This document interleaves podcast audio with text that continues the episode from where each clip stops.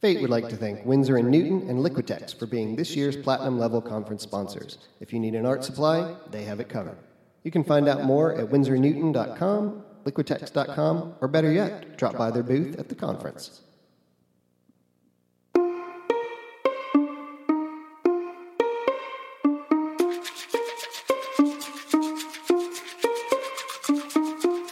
Welcome to Positive Space Conversations in Art Foundations, a production of Foundations in Art, Theory, and Education, also known as FATE.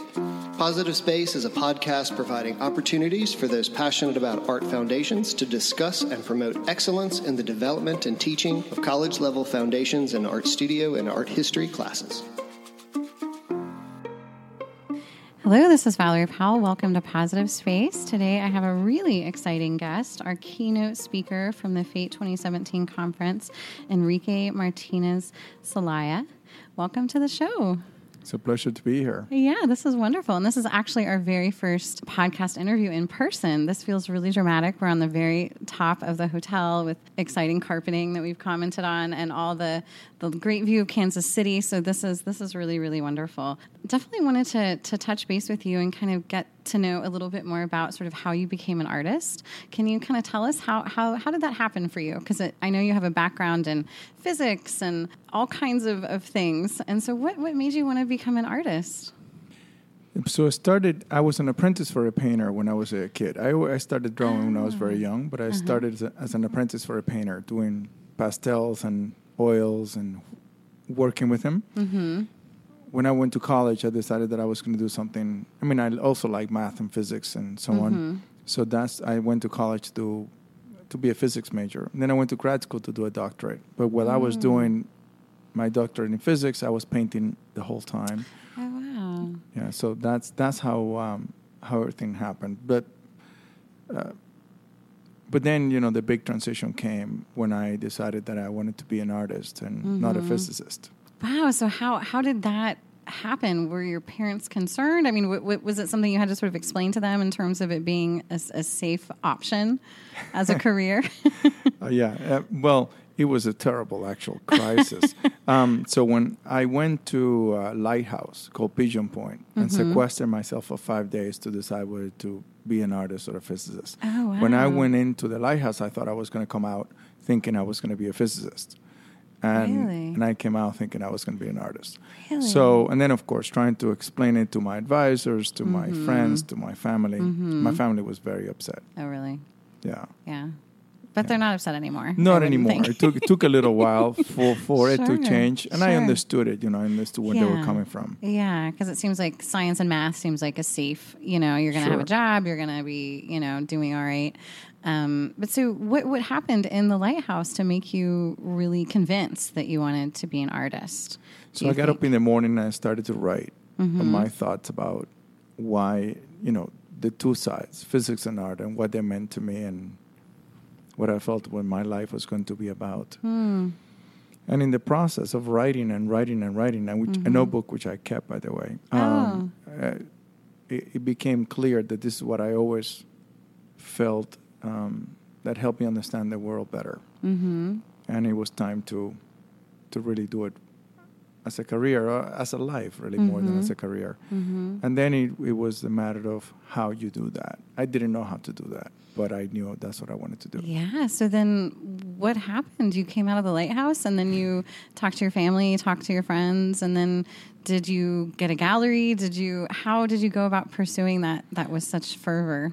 Well, I was doing an MFA and a doctorate at the same time, which was wow. which was uh, a strange thing. So, so how, I, how, did you have time to go to a lighthouse with with all of that going on? It seems like well, that'd be pretty busy. it was, it was.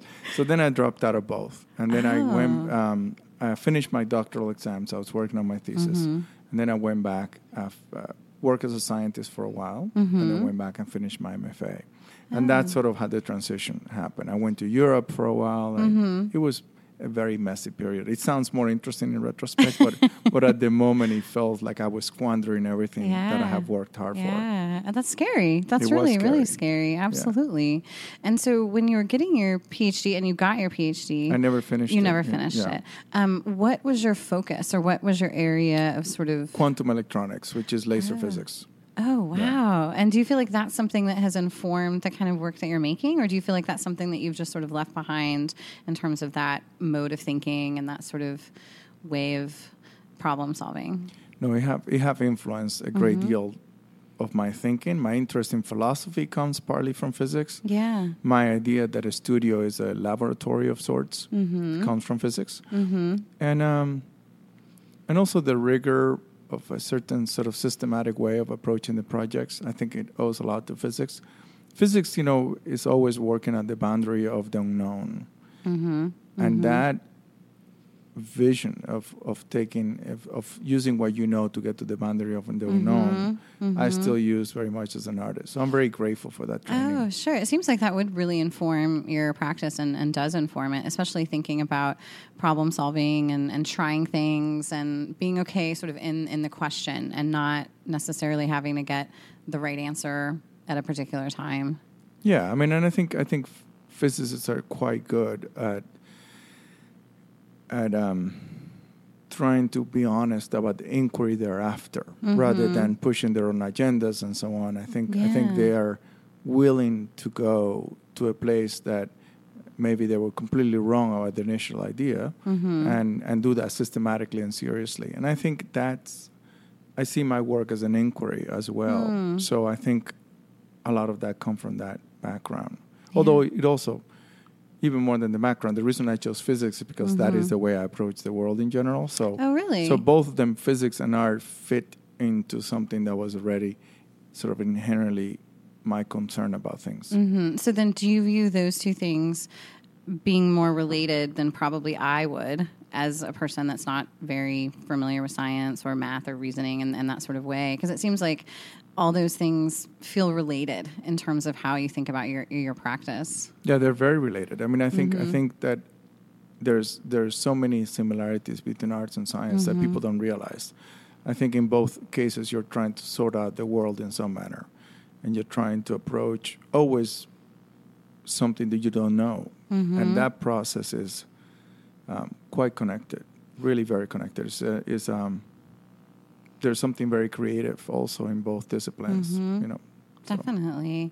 Well, and uh, you know, it seems like when you, when you talked about going to the lighthouse and, and writing that down, you know, it seems like in your work you think about language and you think about poetry and you know those kinds of approaches. At least for me, connect in in your work.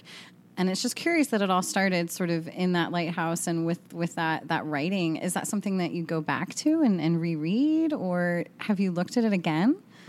Um, I have looked at it a few times, Yeah? and it's always very shocking for me Oh, to really? read it because you know, for one, it's such a raw moment, Mm-hmm. and it's strange to see yourself as a younger person in a very exposed and raw moment. Mm-hmm. Sure, sure. So. i i I don't go to it too often because it's, it's, it's actually quite difficult Mm. to, to be in that space. But literature was always a part of my life, so Mm-hmm. writing was always a part of it. So it was very natural to sit down and write for 5 Mm-hmm. days. Um, but you know, you can sense the confusion in the in that writing and and the sort of all the people that I was trying to to keep happy and so all the things you're juggling, you Yeah, know, that we of often course, do, yeah. and sort of what's going to make someone else happy or what's going to make yourself happy. Those those are important things, and it's curious that that you mentioned questioning because it definitely seems like you enjoy that place where there's options and maybe there's tension or there's mystery or you know is, is that something that you seek out in terms of how you look at the world do you do you look at the world with with questions or with curiosity I do. I mean, when I since I was a little kid, I always felt like th- that the world was was more complicated than I could understand. It was always Hmm. out of reach, and I looked around me, and it seems like everybody else had figured it out, but Mm-hmm. Oh, I, yeah? I had not. so I looked to art and to science and to philosophy to try to make Mm-hmm. sense of the world. So. I think that has remained for me. I still Mm-hmm. look at experience and I always feel like I'm missing the most critical part of what's happening. Hmm. So, Yeah, well, and does does that feel unsettling or does that feel uncomfortable? I mean, there's a discomfort with it. I mean, I think ultimately art comes in the space for me to try to get more comfortable with experience, more comfortable with what's going on. It thinks that there's such I think that there's such fullness to experience then just being present doesn't seem to be enough. Sure. Um, so, so even though I'm always trying to be present, I always need art and literature and these other ways to approach to get a more full sense of what is really at play and what is really happening. Very cool. Well, and so as you're making work, do you find that you are reading a book and that really informs your particular piece that you're working on, or that you listen to music when you're in the studio, or do you take a break and do some writing? Is is that happening, or are you just sort of in your headphones and like making stuff? What does that look like in terms of your artistic habit?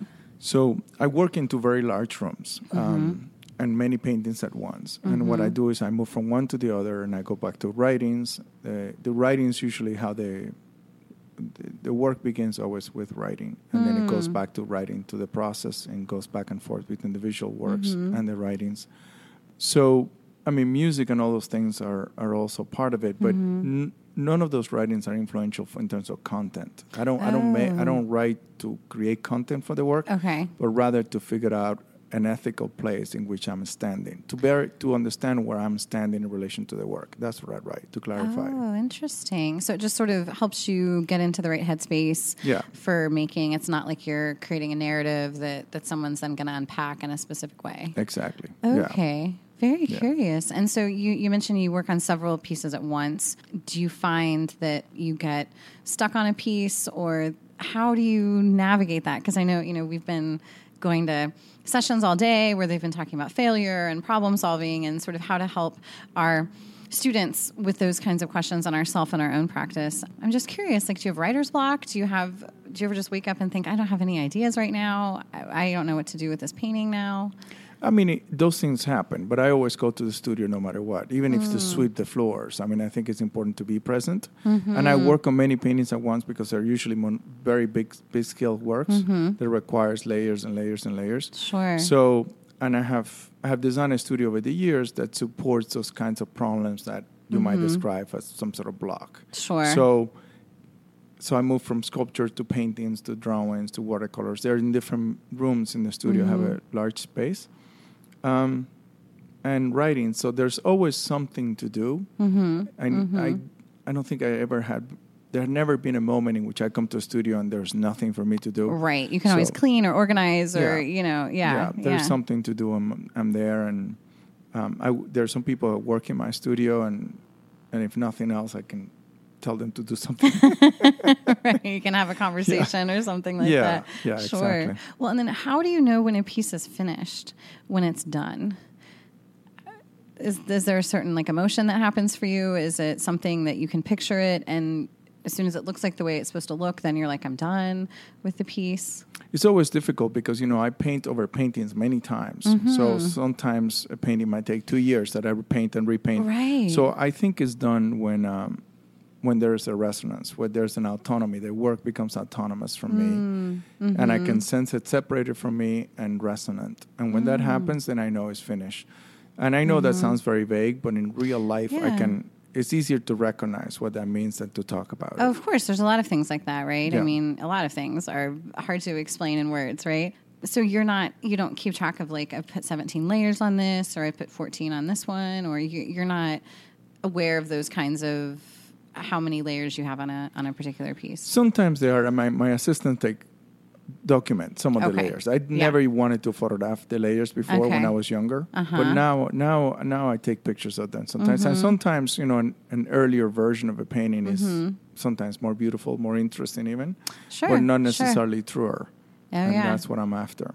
Well, and do you sketch everything out so you kind of know the direction it's going, or do you just sort of respond to the layers and then respond to the layers? Yeah, I don't sketch anything out, and and I don't make two versions of anything. So like, and Oh. and from exhibition to exhibition, Mm-hmm. I try to work on the holes, the deficits. What wasn't Mm-hmm. working before, that's what I start. So I'm trying to build a career on the deficits as opposed to the the successes of previous work. Mm. Oh, that's interesting. So so there's n- every work starts completely new, and I, I'm always like a beginner with each one. Yeah, so there's that sort of awkward sort of is this going to work out? What's going to happen? Which I think translates, you know, so it doesn't feel like it's predictable, you know, Yeah, I mean, necessarily. Yeah, I mean, I, I don't know what I wouldn't be able to understand what I would be what I'm doing if I was going to just mine the same area that I mined before. Yeah. yeah. I mean, when I was younger, I, one time I was talking to Robert Mangold, Mm-hmm. who told me that he does a little drawing, then he does a little painting, then he does a medium-sized painting of that one, and then he he enlarges that and make a third one. Yeah. And I and I told him it would be impossible for me to work like that. And I understand his process. I mean, depends on that. Yeah. But for yeah. me, it was very difficult Mm. to to work like this. Mm-hmm. Wow, and you know, it, I'm I'm curious, like, because I know that you write and you have a book, and and so it just seems like there must always be a lot going on in your mind. Do you do you find it hard to just have like a restful experience, or do you do you find that you're constantly in this sort of creative mode? You know, over the years, I've developed some ability to be present in the Mm-hmm. moment, which which in some ways is a form of restfulness because Mm-hmm. you are where you are. Sure.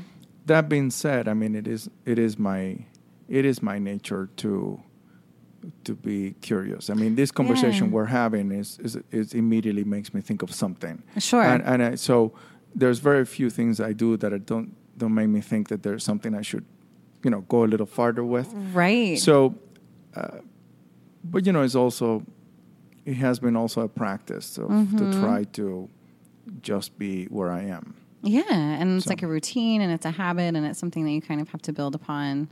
Yeah, and and so does travel still play like a role in your creative process?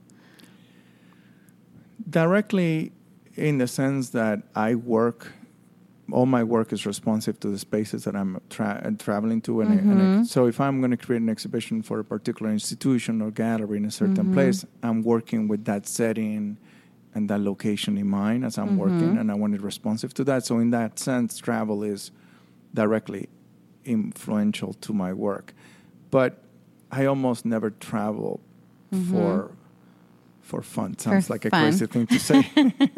No, no, but that's I, I I understand that. Sure. I mean, I travel so much not for I mean for for for my work that Right. then when I'm not doing a project, I just want Mm-hmm. to be at home with my children. Yeah, So- yeah, absolutely, definitely. I, I understand that. Well, and you know, here at this conference, we've been talking a lot about beyond the core, what that means for art education, what that means for for us as creative creative individuals, and you know, I'm just curious, like, what what is what does that theme sort of resonate to you, and what does that mean to you? I mean, it's hard for me to really, if I'm pinned down, to ask what what's really a core. Mm-hmm. Yeah, Because yeah. I, I find that my opinion about the core is changes every few years. Okay, Based yeah. on what I real what I notice that one really needs as an artist. Uh-huh. But I am very much interested in this idea of the beyond, Mm-hmm. the idea that one's practice is, is engaged much more broadly than people usually think in terms of not only Mm. how it relate to the world as a whole, beyond Mm-hmm. the studio, beyond beyond indivi- one's own work. So, so my the thought that come to mind when I think of beyond the core is that duality between first asking what the core is and then Mm-hmm. understanding how does one positions this notion of the beyond. Mm-hmm. How far would you engage the world in that in that sense of of transcending this expectation of, of a core or basic sense of what art is? Sure, absolutely. Well, and you know, I'm I'm I'm curious about you know you've got all of this movement and activity, you know, with with writing and with art making and painting, etc. And are there certain projects that you struggle knowing sort of how to navigate? Those and thinking is this is this more of a writing project that I want to explore or is this more of a painting or a sculpture or what have you? How do you sort of decide how these ideas become a thing if, if it should be in language or if it should be more visual? You know they're no, th- my ideas is never are never exist separate from the pro, from the process themselves. Mm-hmm. So there's not an a mm-hmm. priori idea. So when i have a certain feeling that i'm mm. trying to pursue and certain mm-hmm. preoccupations they already manifest themselves in the work in a certain way. Mm-hmm. So and the and the the writings have certain quality and the paintings of the sculptures have a different mm-hmm. one. So it all almost always sort themselves out. So so i don't think i don't think ever i ever have been in a position of having to choose yeah um, yeah. so what it is It's not a strategy, really. Right. And it's not like you're waking up and going, okay, I'm gonna I'm gonna be this person today or I'm gonna be that person. You know, it just sort of flows really freely and really naturally, it seems like in, in terms of that. Well, so Kansas City is a place you're familiar with. And what what does it feel like to to be here and, you know, be um, you know, part part of this conference and a, a part of this experience as as a keynote? Well, I'm you know I'm very excited about it, and Mm-hmm. I'm very honored to be here. I have I have a great belief in what sort of the the ideas that are happening in this conference are about. I Mm-hmm. mean, I, I really think that the future of art and the future of artists is in education and in Mm. how we teach artists. So I'm one of those people who really believes on the importance of what is being talked about in this conference, Yeah, and yeah. um, and I think that's a way to get past the cynicism and the superficiality that I think sometimes exists in the art world. hmm Absolutely. And is is that something that you've sort of had to to work through and sort of navigate in terms of how to be yourself in a in sort of sometimes a world that's can be superficial? Oh, of course. I mean, it's the day to day is still ongoing. You know, Right, um, right. it's something that I think preparing younger artists and students Mm-hmm. for. So when we talk, for example, beyond the core, what do, what are we preparing students for? Mm-hmm. A lot of the tools that they need is tools that are not obviously the you know mechanical tools or in terms of, of skills, but rather how do you contend with self doubt? How do you Right. endure the feeling of being a phony or some of the things Mm-hmm. that come with it with artistic process that that are very different than sort of how do you render or how do you draw or, Right, um, right. so and but they're as necessary and on occasions more necessary Mm-hmm. which those other skills to survive what will happen once you try to be in the world Definitely, absolutely, because you can learn how to draw the human hand. You can do that from a book, but but how to have rigor and how to listen to yourself and give yourself permission. You know, it's hard, and that that can often be be really challenging. yeah i mean you can draw the human hand and the next question is is this good enough Yeah. so so that question is this good enough Right. is can be very corrosive. So Mm-hmm. so to say, well, how how good is good enough? And you see, Mm-hmm. so these questions are very subtle, elusive, and and part of them come with your training, but part Sure. of them come with how you decide to think of your training after you, you have been trained. Absolutely. And I think, too, just like what does it mean to be human? What does it mean to be successful? Um, what is the sex? You know, what, what, what does that, that look like? And um, Sure. how, how do you measure that? Exactly. How do you measure that? And I think and I think that those questions are as so fundamental to the to an artistic practice. Mm-hmm. Um, in my students over the years that I have had at many different levels, these questions are the hardest ones. You know, mu- much more than I think the the the general way that you address the painting in particular. Even though those things, by the way, Are we- important. are Sure, very important, sure. and very often we don't have enough knowledge about them. That is true. But but but I, but I think that we tend to get burned out or demoralized by the softer things by, by Mm-hmm. Questions like is this good enough? Yeah, and you can talk yourself out of a lot of things that way, and you can, you know, live in fear and be afraid to try. And so, how have you navigated that sort of minefield of, you know, being afraid to fail? How how have you handled that in in your own career? Well, when I when I create a new studio, the first thing I do in the in the top of my, the wall, I write "Keep your actions faithful," and I think the idea that your mind and your and your actions and what you say will be the same, and I think that that alleviates a lot of fear, and I think um, makes you be uh, authentic in your engagement. Authenticity is a way to dispel fear. And when when things get difficult, I turn to the role models I admire, writers, philosophers, artists whose stands in the world I respect, and that mm. is more helpful to me than anything else. I, I mm-hmm. think that no amount of slogans or pep talks is ever good enough for me as as say reading Pasternak mm-hmm. and then deciding, well, that's the path I want to be on, and mm-hmm. and that keeps me going even when things are disappointing or or or I'm confused. Um, knowing what direction, even if it's really far away from me, how what direction I want to move is very helpful. Wow. So you, you write on, on, on the wall? Yeah, Wow. And it's keep your actions faithful. faithful. Wow. So you look at that every day when you're working on anything. in anything. And, and all throughout my studio, there are little uh, booby traps, like little little little reminders. Like I'm in near my wash basin, I have Ferdinand Hodler with a little painting in the snow and things like that. And, and there, Ah. it's not really to, you know, because I think it's a cool picture. It's because I want to remember certain standards and uh, live up to them. Oh, that, that's really incredible. Well, is you know, is is there any other advice that that you would give maybe yourself when when you were in that lighthouse um, and you were struggling and traveling and and really grappling with your career decisions? I mean, I know a lot of us go through similar things. You know, is there any advice that you wish you would have had, or if you could go back and talk to yourself in the lighthouse, is there anything that you would say?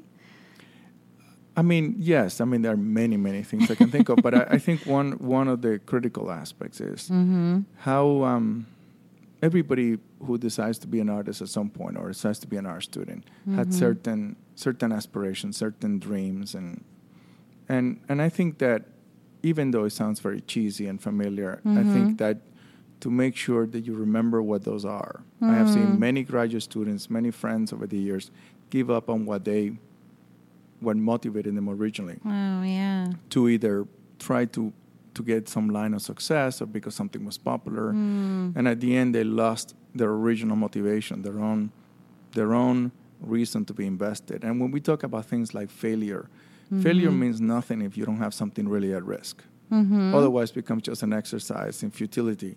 Sure. but to for failure to be meaningful you have to have mm-hmm. something at risk. Hmm. So if you if you follow what you wanted to follow, then you mm-hmm. really have something at risk. Then failure is meaningful, and then mm-hmm. your practice gain authenticity. Those are the critical things to keep in mind. Mm. Well, then, so how do you know that you're doing a good job as a painter, as a writer, you know, as as a creative person? How do you measure that in your own career? That's a very good question. I It's may- a I tough may- one. I'm glad I'm not uh, having to so, answer it. so what what I do is Mm-hmm. I have a constellation of people who I admire, Hmm. whose work I feel is is the kind of work I want to be engaged with, Hmm. and I constantly measure myself against them. Uh, and it doesn't really matter how short I come out of that in that measurement. Mm-hmm. The key point is that they they are it's like navigating with stars in the sky and using the stars to to kind of find your way. Mm-hmm. I think that is very confusing. The art world is very confusing. Everything Sure. seems so relative. Everybody has a different opinion. So by having something that is fixed in my mind, Yeah. and quality that to me sets up a benchmark of something to aim towards, um, I'm able to keep my mind sort of clear from all the confusion. And I think that that's what I use, and I think that by itself is a tremendous help. Definitely. Definitely. Well, I really appreciate you speaking with us. This has been really, really lovely. Well, thank you. I enjoyed talking with you as well. Yeah. Thank you so much. Thank you. Thank you for listening to this episode of Positive Space. If you're interested in being part of FATE's ongoing conversations on art foundations, visit the FATE website, foundationart.org. Don't forget the dash between the foundations and art. This episode's interview was conducted by Valerie Powell and was engineered and edited by Raymond Gaddy. Our theme music was provided by Lee Rosevere. Please join us next month for another visit to the Positive Space.